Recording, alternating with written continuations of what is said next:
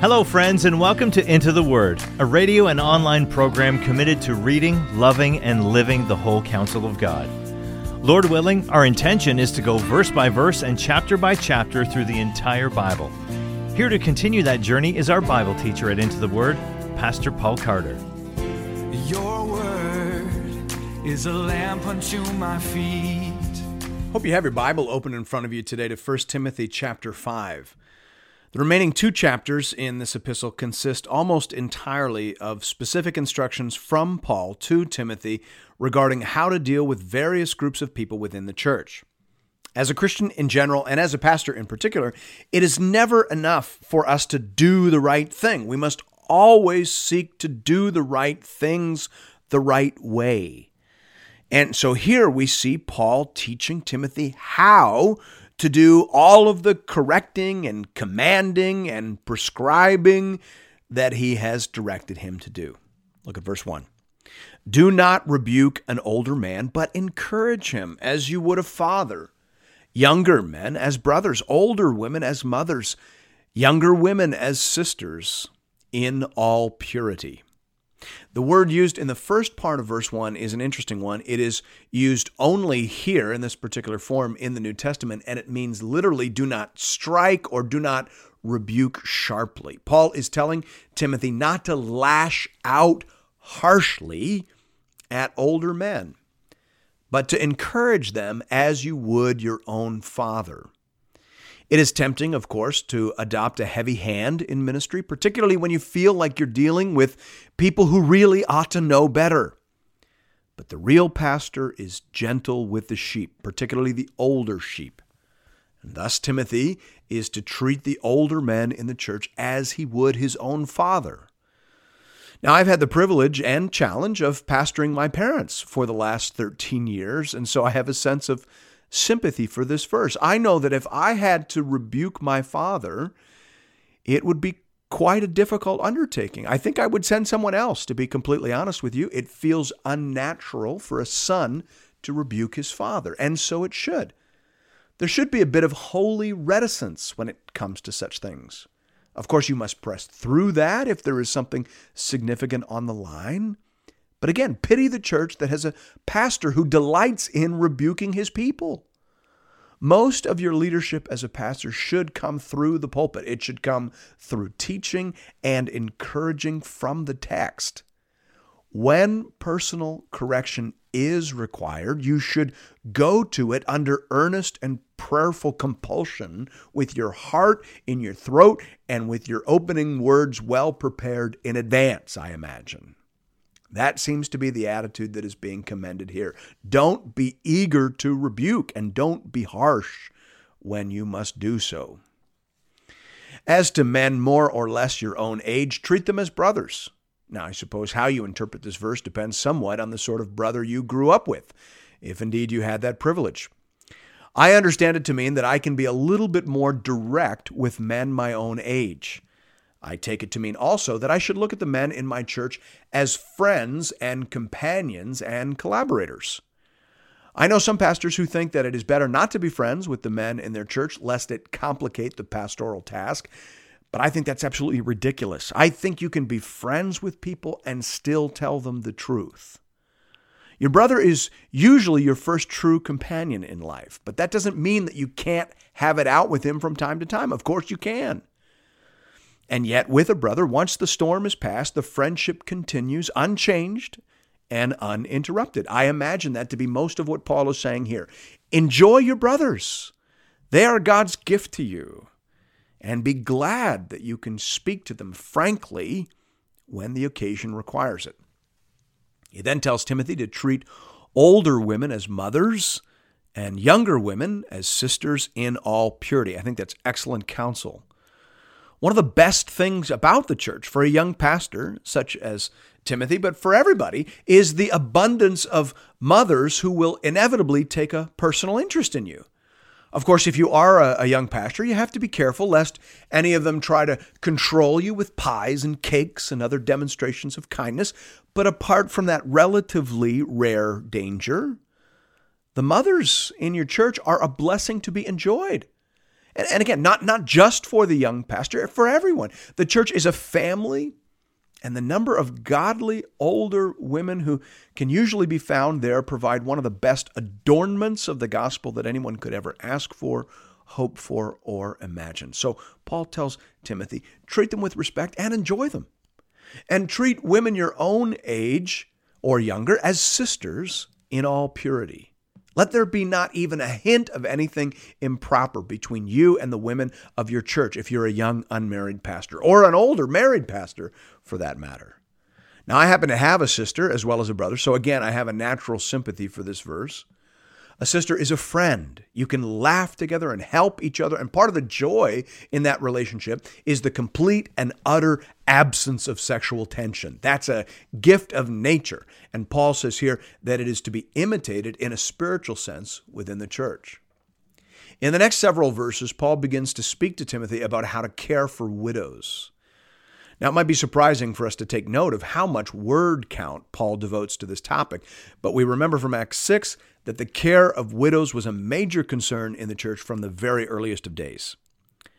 The first thing that Paul says is a bit surprising. He is eager for Timothy to distinguish between true widows and those who, for one reason or another, ought not to be so considered. We see that in verse 3. He says, Honor widows who are truly widows. But if a widow has children or grandchildren, let them first learn to show godliness to their own household and to make some return to their parents, for this is pleasing in the sight of God. She who is truly a widow, left all alone, has set her hope on God and continues in supplications and prayers night and day. But she who is self indulgent is dead even while she lives. Command these things as well, so that they may be without reproach. But if anyone does not provide for his relatives, and especially for members of his household, he has denied the faith and is worse than an unbeliever. Now, to properly understand this passage, we must first acknowledge that our English word honor does not perfectly capture what is meant by the Greek word timao. It, it does mean respect and revere, but according to the Theological Dictionary of the New Testament, Honoring includes material provision as well, closed quote. Paul uses this word because it is the word used in the Greek translation of the fifth commandment to honor your father and your mother. Well, since the church is the household of faith, then that commandment is here logically extended to include our older mothers. We are to respect and revere them, of course, but we are also to materially provide for them as well. Now, the church understood this perfectly well, which explains the crisis of Acts 6. Caring for all of those mothers nearly brought the rest of the ministry of the congregation to a screeching halt, and so the church had to reorganize. Here we see Paul anticipating another crisis, running out of resources due to a lack of backbone and discernment. Paul says that only true widows, or we might say only the most desperate widows, are to be materially provided for by the church. Those who have a biological family should be cared for by them. The church is not supposed to replace the biological family, although sometimes it will have to if a person is rejected by their biological family when they come to Christ. That does happen. But in most cases, the church should support the biological family in its responsibility to care for widows. So Paul says that children and grandchildren should care for the widows, the mothers and grandmothers in their own family, and the church should attend to those who are left all alone and who have set their hope on God. Thus, the first part of this section actually has to do with who should not be on the widow's roll.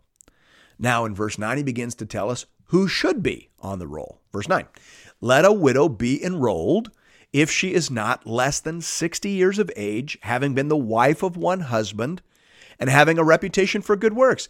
If she has brought up children, has shown hospitality, has washed the feet of the saints, has cared for the afflicted, and has devoted herself to every good work. Well, what does it mean for a widow to be enrolled? Obviously, we have to start there. Given the context and what Paul later says about a pledge, It seems that it was the practice of the early church to put at least some true widows on the payroll, as it were, and that these widows would pledge to live a life of purity, faithfulness, and service. George W. Knight III says, for example, here, it is likely that the enrolled widow is to do some of the tasks named in verse 10 caring for children, showing hospitality, assisting those in distress, as well as the general every good work mentioned there. Closed quote. So the church supported these women, but the relationship was reciprocal. These women became a very important part of the church's ongoing ministry. Now, as to the criteria for enrollment, Paul says that she must not be less than 60 years of age. John Kelly says that 60 was the recognized age in antiquity when one became an old man or woman. Closed quote.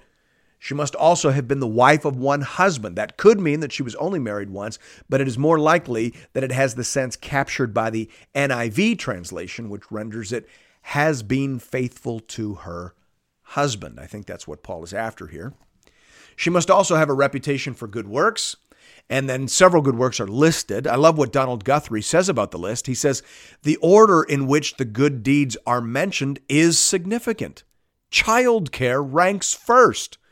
Hospitality next, humble service towards believers third, and general sympathy and benevolence fourth. Closed quote. I imagine that you might find that very encouraging if you're a stay at home mom. Looking after your children is a good work, it's a good deed.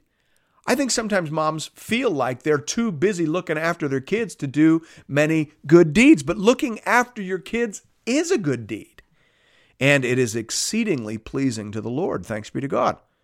He goes on to say that she must have been active over the course of her life in hospitality, humble service, benevolent outreach, etc. Such a person is an excellent candidate for the widow's role. Verse 11, but refuse to enroll younger widows, for when their passions draw them away from Christ, they desire to marry, and so incur condemnation for having abandoned their former faith. Besides that, they learn to be idlers, going about from house to house, and not only idlers, but also gossips and busybodies, saying what they should not. So I would have younger widows marry, bear children, manage their households, and give the adversary no occasion for slander. For some have already strayed after Satan. If any believing woman has relatives who are widows, let her care for them. Let the church not be burdened so that it may care for those who are truly widows. So here Paul counsels against younger widows being enrolled for a couple of reasons. First of all, he thinks it likely that at some point younger widows will want to remarry. And then, of course, to do so, they will have to break their faith, break their pledge to Christ. Now, that's how we know, by the way, that there was a pledge to Christ. Apparently, that was part of what it meant to go on the roll. The widow made a, a pledge to be married to the church, as it were. To then break that pledge would bring her under judgment. Thus, Paul would have the younger widows remarry and bear children. There is also the danger that if a person spent too long in the program, they might become idle or learn to gossip and stir up trouble during their visitations. We remember that one of the problems in Ephesus appears to have been women who had too much money and too much time on their hands, and who were giving encouragement to people they ought not to have. We don't want any more of that sort of thing, Paul says. And the best way for us to avoid that is for all of us to get on with our various callings. Younger women should marry and raise children.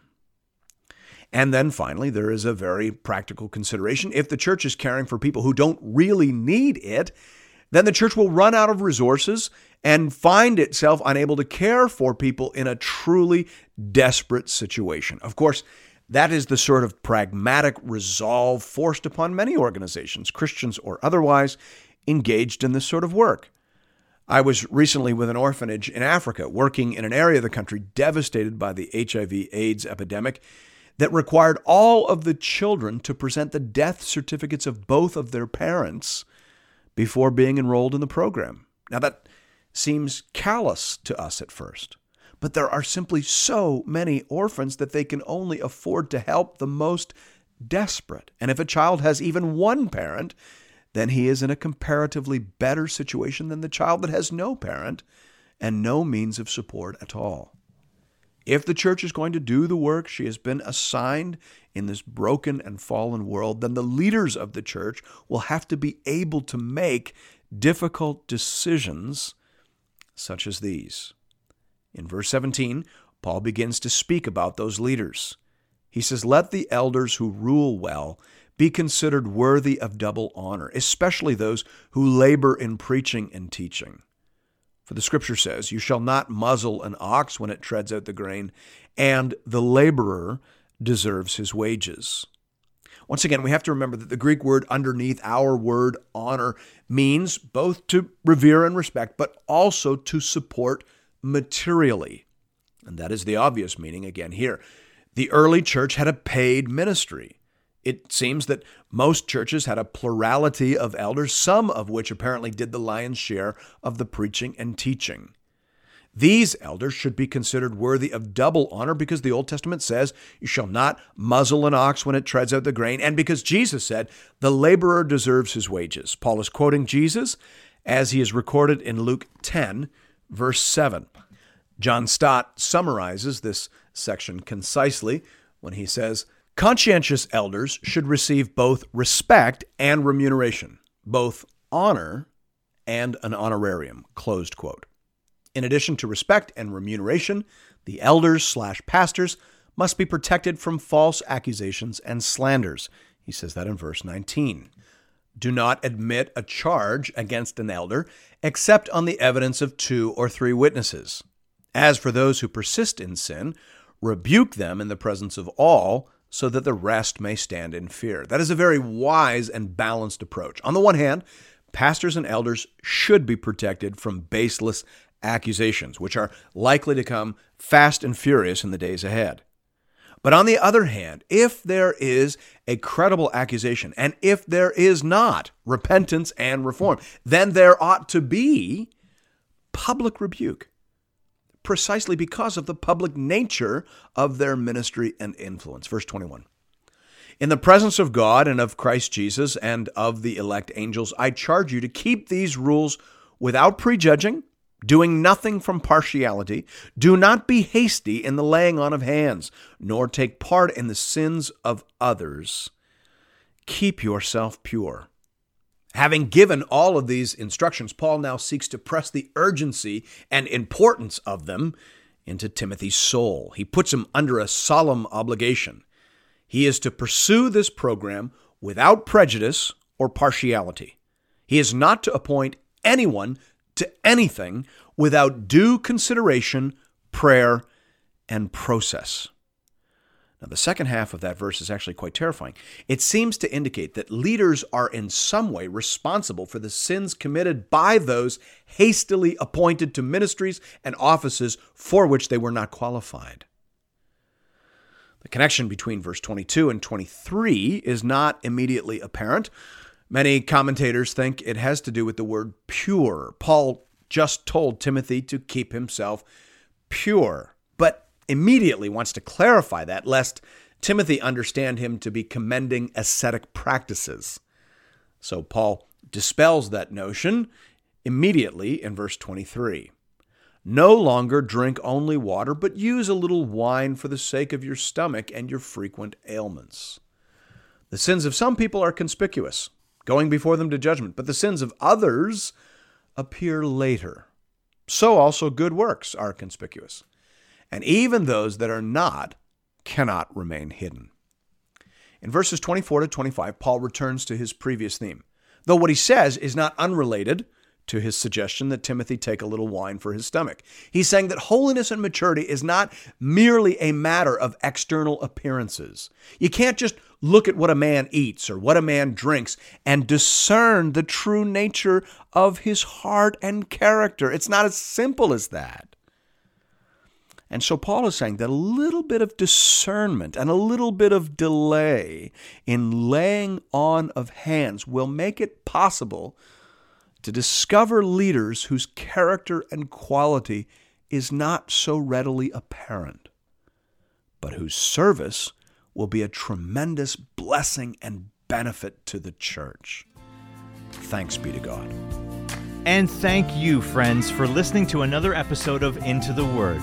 If you would like to support this program, please consider leaving us a rating or a review on iTunes, as it will help other people find and access these materials. If you're looking for more Bible teaching from Pastor Paul, you can find our entire library of content over at the Into the Word website at intotheword.ca, or you can download the Into the Word app at the iTunes Store or on Google Play. If you'd like to contribute to this listener supported program, just go to the website and click the Give bar in the top right hand corner. You can also contribute through the Into the Word app. We hope to connect with you again really soon, right here, for another episode of Into the Word.